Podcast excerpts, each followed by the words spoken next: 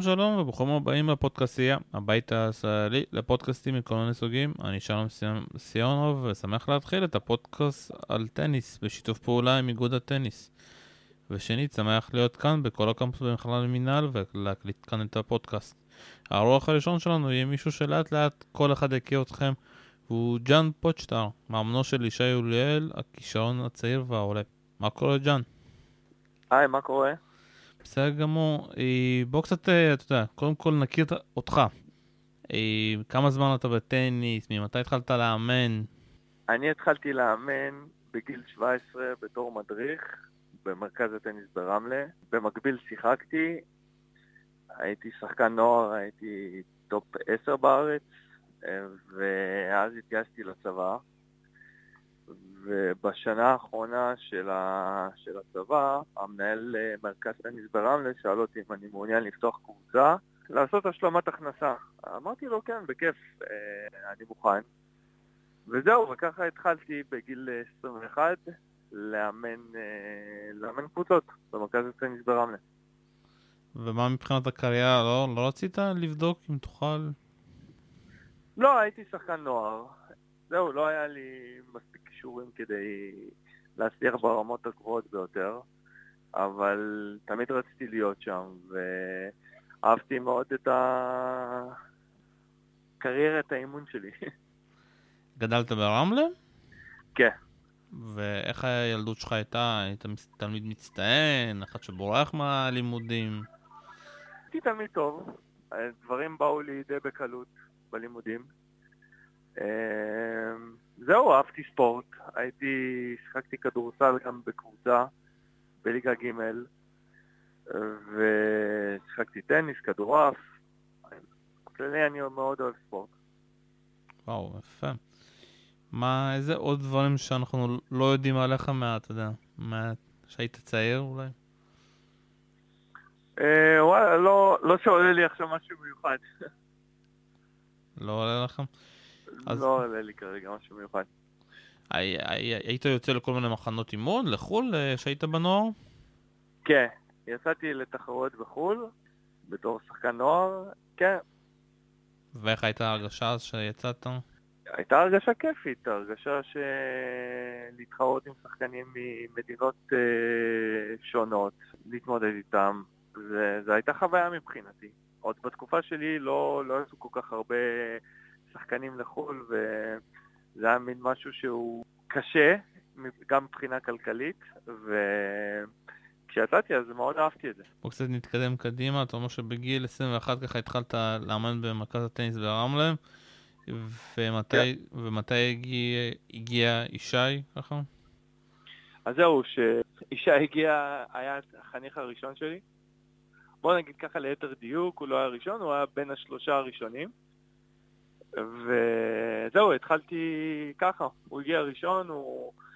אימא שלו רצה להכניס אותו לקבוצה אחרת, איפה שהייתה גם אחותו, והמאמן אמר לה שהוא צעיר מדי, ואז היא פנתה למרק... למנהל מרכז טניס, לטירן בוקובזה, ואמרה לו, תשמע, אין לי בזמן ש... שאחותו נמצאת בטניס, אין לי בייביסיטר בשבילו. אז הוא אמר לה, תשמעי, יש, יש לי מדריך צעיר ש... רק פתח קבוצה, ואם את מעוניינת אז אה, זה בשעות שמתאימות לך. ואז נרשם לקבוצה שלי, וזהו, ומאז אנחנו ביחד. וואו, סיפור שעד עכשיו לא שמעתי עליו, אה, ואתה יודע, שהוא הגיע הוא ממש צעיר, אבל אתה יודע, מתי התחלתם באמת להבין שיש פה פוטנציאל ולהתחיל אה, למצוא לתחרויות? אני אגיד לך, בהתחלה הפוטנציאל שלו היה זה שהוא מאוד אהב את זה והיה מגיע הרבה. בגיל, נור... בגיל חמש קשה מאוד לראות פוטנציאל. רואים שהילד אה, מאוד אוהב את זה, וזה מה שהיה לו. זהו, כאילו הגיע הרבה מאוד לטניס, גם אחרי שעות האימונים שהיו לו, הוא היה נשאר וחובט על הקיר, ונשאר עם חברים ומשחק איתם. והתשוקה הזאת שהייתה לו, זה, זה מה שמשך אותי אליו. ושוב פעם, אני הולך עוד פעם לשאלה הזאת, ומתי זה התחיל להיות רציני? בגיל 12, 10? אה, מתי הוא התחיל להיות רציני? אה, רציני הוא היה מלכתחילה, אני חושב שכבר בגיל 7-8 הוא היה רציני, והוא היה, הוא היה נוסע לתחרויות, הוא תמיד היה משחק עם גילאים יותר גדולים, בגיל שמונה הוא כבר היה משחק עם גילאי עשר, בגילאי עשר הוא משחק גילאי 12. הטניס היום, אה, המקצוענות מתחילה בגילאים נורא נורא נורא צעירים. אני חושב שלפעמים אתה רואה ילדים בני שמונה, תשע, עשר, שמתנהלים אפילו יותר מקצוענים מילדים בני 15 ו-16. כן, אני חושב שתשובה לשאלה שלך היא, הוא התחיל להיות מקצועי, לשחק מקצועי, פחות או יותר, אתה יודע, בגיל תשע, שמונה. אתה יודע, זה קצת מפחיד שהטניס הזה נהיה, אתה יודע, רק מגילאים האלו שמתחילים לשחק, רק אז אתה יכול להגיד שהשחקן יהיה, הולך להיות איזשהו טניסאי. טניסאי. אני לא חושב שבגילאים האלה אתה יכול לראות אם הוא הולך להיות טניסאי או לא הולך להיות טניסאי, אבל מה שבטוח שממה שאני רואה בעולם, אם פעם היו מחפשים כישרונות בגילאים 17-18, אה, היום חברות מאוד גדולות מסתובבות בתחרות של גילאי 10 ומחפשות שם את הנדל, הנדל ואת הפדרר הבא. אז אה, כן, הטניס, הטניס אה, הופך יותר אה, מוקדם להיות מקצועי, וגם ההורים וגם המועדונים נכנסים לתוך זה. טוב, אותי זה מפחיד. בואו קצת נדבר על האורנג' בול, אה, שהוא זכה בגיל 12. אה, בואו קצת נספר לפני זה. כבר הייתם אז במסגרת של דוויס, אה, עם דויד קופר? אז היינו לא... לא, בגיל 12 היינו... כן, היינו במסגרת של אה, דויד קופר, דויד סקוט. כן, זה נבחרת שממומנת על ידי אה, בחור אנגלי שקוראים לו דויד קופר. הוא באמת נותן לנו תמיכה מלאה לכל מה שאנחנו צריכים. הדבר הכי חשוב שהוא נותן לנו אמונה ואהבה. אתה יודע, באמת כבר מגילאים, מגיל מאוד צעיר, אני חושב שהתחלנו איתו בגיל תשע, כשיש היה בן תשע. אז הוא התחיל במסגרת לא במאה אחוז, אבל כבר אז התחיל הקשר עם, ה... עם הנבחרת הזאת, נבחרת דוד. ובגיל 12, כן, היינו תמיכה מלאה. בוא קצת תספר לפני זה, בטורניר הגדול הזה, איך זה היה שנסעתם, אה, וקצת תספר את התהליך הזה עד הזכייה, ואחרי זה, אתה יודע, עם כל הרעש שהיה בארץ, שאתה יודע, היה רעש לא נורמלי. כן, אז בוא אני אגיד לך, האמת זה היה, ישי כבר מגיל 10, בגיל 10 נסענו לאליפות עולם לגילאי 10, ישי סיים שם מקום שלישי. וכבר אז הבנו, גם מי שהרגיש וגם אני הבנתי שהוא באמת, ש... כאילו ברמה הכי גבוהה בגיל שלו, בעולם. וזה גם נתן לו מוטיבציה להמשיך ולעבוד קשה ו... ולהמשיך להיות במקומות האלה. ואז כשהגענו לפלורידה, יש שם שלוש תחרויות גדולות. יש את האדיאר, יש את הנייק ג'וניור טור ויש את האורנג' בול. והיא שבתחרות הראשונה הגיעה עד שלב חצי הגמר באדיאר והפסיד. בתחרות השנייה בנייק היא גם כן הגיעה לשלב חצי הגמר והפסיד. ואז הייתה לי שיחה עם ישי, הוא ממש בכה, היינו בחדר והוא ממש בכה לי, ואמר, תשמע ז'אן, אני כל פעם מרגיש שאני מגיע ואני כמעט ולא מצליח. ואני כמעט ולא מצליח. אמרתי לו שתשמע, סבלנות, אתה יודע, אתה ברמה הזאת, אתה, אתה משחק ברמה של כל הילדים, אתה יכול לנצח כל אחד. פשוט אתה צריך אה, להאמין שאתה יכול אה, להגיע, לקחת תחרות זה עניין גם של, אה, זה גם מזל וגם כוח מנטלי להחזיק תחרות. והאורנג' בול זה באמת תחרות מאוד גדולה, יש שם 256 שחקנים. זה לעבור המון סיבובים. וזהו, מסיבוב לסיבוב איש צבר ביטחון. ו... הרגיש שהוא ממש יכול להיות שם. בשלב חצי הגמר היה לו משחק מאוד קשה נגד ילד מקולומביה, ואיש שניצח אותו בשלוש סטים ממש על הקשקש.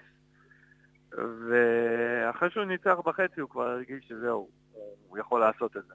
לגבי מה שהיה תקשורתי, זה ממש היה, לא היינו מוכנים לזה.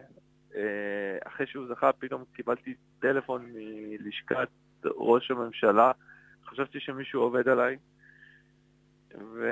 אבל זה לא היה, זה לא הייתה בדיחה, וזה באמת, אה, התקשרו אליי מהלשכה וביקשו לדבר עם ישי, ואז ביבי דיבר עם ישי, וזהו, ומאותו רגע זה הכל התפוצץ, כאילו מבחינה תקשורתית. ואיך זה באמת, אה, אתה כמאמן, שפתאום גם צריך לעבוד איתו על הקטע מנטלי, כי אתה יודע, מגיל 12 להיות מסומן ככישרון הבא של הטניס הישראלי, זה לא, אתה יודע, זה לא משהו שקמים עליו כל בוקר. אה, כן, זה לא קל. אני חושב שזה תהליך שעברנו עם ישי. האמת זה אפילו התחיל לפני ה Orange Bowl, כי כבר אז הוא נחשב לפוטנציאל, ומבחינת תקשורתית הוא קיבל חשיפה. אחרי ה Orange Bowl החשיפה הייתה הרבה יותר גדולה. אני חושב שגם המשפחה של ישי, גם אני, גם האנשים שסובבים אותו, כיוונו אותו למקום נכון. כאילו לא נתנו לקטע הזה להשתלט עליו. וזהו, גם היום. אתה יודע, התקשורת נמצאת שם כל הזמן, וצריך פשוט לדעת איך לדבר ומה להגיד, ולא בכל תקופה, אתה יודע, ללכת לתוך העניין הזה של תקשורת. בתקופות שיותר עובדים על דברים מסוימים, אז uh, אתה יודע, קצת להתרחק מזה.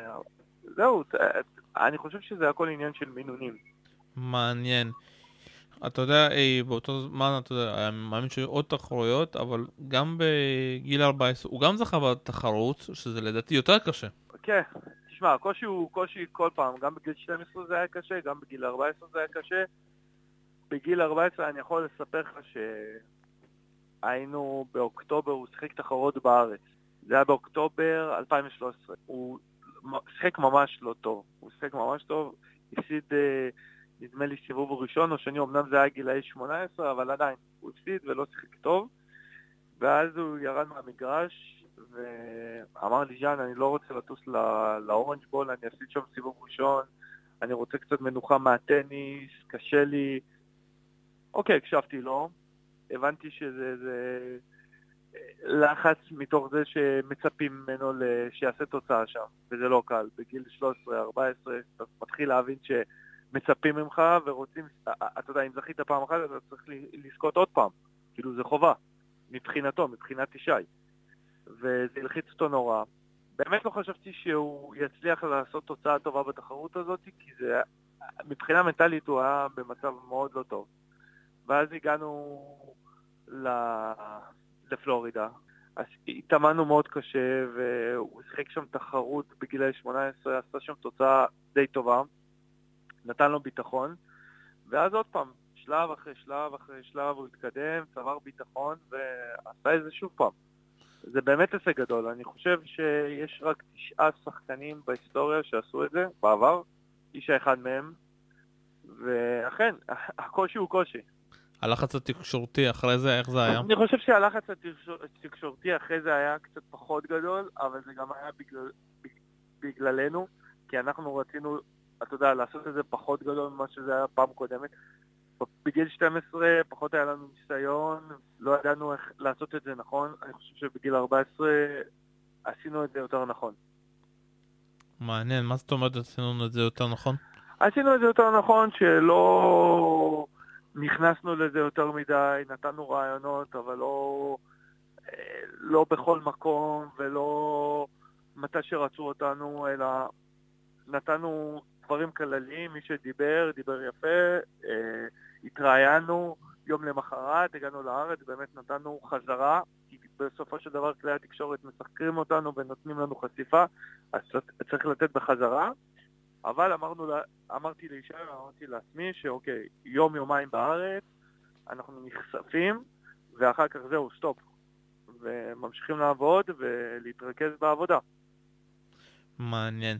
ואתה יודע, אחרי השחייה שלו בגיל 14, שיניתם איזושהי תוכנית עבודה שהחלטתם שעכשיו אנחנו צריכים לעבוד בצורה אחרת? אה, כל שנה, אתה יודע, אתה צריך להחליט איזה תחרות הוא הולך. אני חושב, זה בדיוק, אני חושב שאמרת נכון. בכל, אתה יודע, כל פעם שאתה מגיע לאיזושהי מדרגה, אתה צריך כבר לחשוב אה, מה, מה המדרגה הבאה ומה צריך לשפר ולהתקדם. אני חושב שאנחנו עושים את זה כל הזמן, כאילו באופן כאילו כל פעם שאנחנו מרגישים שאוקיי, איש עשה את זה, אז אנחנו כבר חושבים מה אנחנו הולכים לשפר ולעשות יותר טוב, ולא רק יותר טוב, אלא מה הוא צריך בשביל לשלב הבא, להגיע ל, לרמה הבאה. ומה שטוב אצל ישי שהוא, אתה יודע, תמיד מסתכל למעלה. הוא לא מסתפק ב, בלהיות טוב, כי הוא תמיד טוב. הוא תמיד מסתכל, הוא רוצה להיות הכי טוב בעולם, ורוצה לנצח את כולם, ואם הוא מרגיש שחסר לו משהו, או שהוא צריך לעבוד על משהו, אז uh, קל מאוד לקחת אותו למקום של לעבוד ולהשתפר.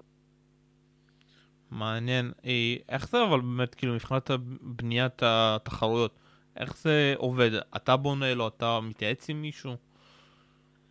אנחנו, תשמע, בדויד קוד יש עוד מאמנים, אנשי מקצוע, וגם אני, אני מתייעץ עם, עם מאמנים מהעולם ועם אנשי מקצוע, וכל פעם רואה, אתה יודע, איך לבנות את הסקייג'ואל שלנו.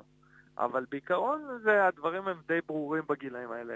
אולי בגילאי 12-14 זה פחות ברור, וצריך להסתכל איפה תחרות יותר קשות, ואיפה לטוס, איפה לא, אבל בגילאי 18 זה די ברור, כי יש את הגרנדסלמים, יש את התחרות לפני, ואיש היום נמצא במקום שהוא טס רק לתחרות הגדולות, אז אין לנו בכלל, אין, אין ספק כל כך בתחרות שאנחנו טסים אליהן. בואו קצת נדבר על דברים שלא מדברים הרבה, וזה הנסיעות לחו"ל, אה, אתה יודע. להתחיל לנסוע בגיל, בגיל כל כך צעיר לחו"ל, ואתה יודע, גם הלימודים משתנים קצת. איך, איך הוא לקח את זה? התרגל כבר? עדיין לא התרגל? תשמע, להתרגל לזה מאוד קשה. אני חושב שהיום מי שנמצא בגיל ההתבגרות, ואתה יודע, הקטע החברתי משחק תפקיד יותר גדול. אבל עוד פעם, זה challenge, זה כל פעם, אתה יודע, יש את ה... צריך לעמוד יש קושי, ו- ויש קושי. בגיל ההתבגרות קורים דברים, אתה יודע, יותר מעניינים חברים, ופה ודברים כאלה. צריך פשוט לדעת, לעשות מקום לכל דבר. לעשות מקום לטניס, אוקיי? וכן, לתת גם זמן לחברים, וכן לתת זמן גם לבית ספר. אני חושב שזה חשוב מאוד, ופשוט צריך אה, לעשות, לבנות את התוכנית בצורה נכונה. אתה כבר התרגלת לכל הנסיעות האלה? אפשר להתרגל. זה קשה, אבל עוד פעם, אם רוצים להגיע ל... למקומות הכי גבוהים, אז אין מה לעשות, צריך להתפשר וצריך אה, לעשות את הדברים אחרת. בוא קצת נדבר על העניין של החמר. אומרים שמכל השחקנים, אתה יודע, הישראלים, איש למד לשחק על החמר. ממתי התחלתם באמת לקחת ולנסוע לספרד או למקומות אחרים, ואתה יודע, להשקיע על הטניס שלו דווקא על החמר? ישי התחיל לשחק על חמר בגיל 8-9 לזכותו של אה, עודד יעקב, אם אתה מכיר, זה מאמן אה, מי לא מכיר? שהיום מאמן בקנדה. אוקיי, הוא בעצם היה האיש המקצועי ש... שעמד בראש הנבחרת דוד. הוא ואנדי זיגמן, שנמצא שם היום, הם באמת דחפו לזה, הם אמרו לי כאילו שזה חשוב מאוד בגילאים הצעירים לשחק על חמר, ואז בזמנו אני זוכר שישי ועוד ארבעה או חמישה ילדים טובים בגילאים שלו התאמנו אימונים על חמר בהרצליה, עוד לפני שהיו מגרשי חמר ברמת השרון. ואני חושב שגם התוכנית תחרות שלנו תמיד נבנתה ככה שדגש יותר גדול על חמר. בחו"ל, בכל אופן. כדי שילמד, כי על מגרשים מהירים תמיד יש לו את זה בארץ כל הזמן. אבל חמר אין, אין בארץ, וצריך להיחשף לזה, ובגלל זה בתוכנית שלנו, כשבנינו אותה, אז תמיד נתנו דגש גדול אה, לטוס לתחרות חמר בחו"ל. איך, איך אבל מתבצעים, אתה יודע, מה השוני באימון בחמר, שאתה מאמן את ישי על חמר, מה השוני, איזה דברים אה, אתה יודע, שונים? השוני הוא יותר, קודם כל מנטלי, בשביל השחקן. כי הנקודות הרבה יותר ארוכות, וזה בונה אופי. גם פיזיות זה בונה, כי מן הסתם עם הנקודות ארוכות, אז זה דורש ממך הכנה פיזית הרבה יותר אה, גבוהה. אה, וגם טקטית, אה, מבחינה טקטית, אתה צריך כל הזמן לחשוב איך, איך לסיים את הנקודות, איך לבנות את הנקודה. הדברים האלה בונים יותר, אני חושב, כשאתה משחק על חמר בגילאים מצרים, זה בונה יותר את האופי, את הטקטיקה, את ה... אתה חושב יותר כי במגרשים המהירים, אתה יודע, אתה חובט כדור אחד, אתה חובט סר ונגמר את הנקודה. ועל חמר זה לא ככה. אם כבר אנחנו מדברים על חמר, בואו קצת נדבר על אה, רולנד גרוס. אה, בשנה האחרונה הוא זכה בזוגות, במנור, ביחידים, פחות הצליח. בואו קצת ספר קצת למי שלא מכיר עדיין את את ההבדלים אז בין... קודם כל, אני אגיד לך, קודם כל אני לא חושב שהוא לא הצליח ביחידים. ישי, ישי אה, בתחרות ברולנד גרוס הוא עבר מוקדמות, שלושה סיבובים, ועבר סיבוב במנדרו, הוא ניצח שחקן מדורג, והפסיד לשחקן שהיה מדורג חמישי או שישי בעולם, לגילאי נוער. אה, בוא נזכור שישי בן אה, 16, והוא שיחק עד גילאי 18, יש לו את השנה הזאת שמסתיימת כרגע, ועוד שנתיים נוספות בגילאי נוער.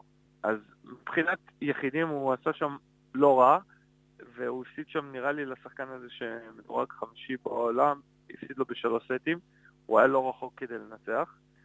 והאמת שזה די מצחיק לגבי הזוגות, כי עד אותו רגע אה, בזוגות איש הפסיד כמעט כל סיבוב ראשון בזוגות, ולא הצליח, וזה הגיע לרמה שהוא אמר לי, ז'אן, אני לא רוצה לשחק זוגות כי אני לא מספיק טוב.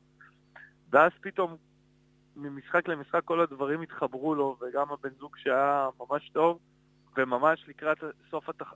סוף התחרות חצי גמר גמר, הם היו פשוט רמה מעל כולם.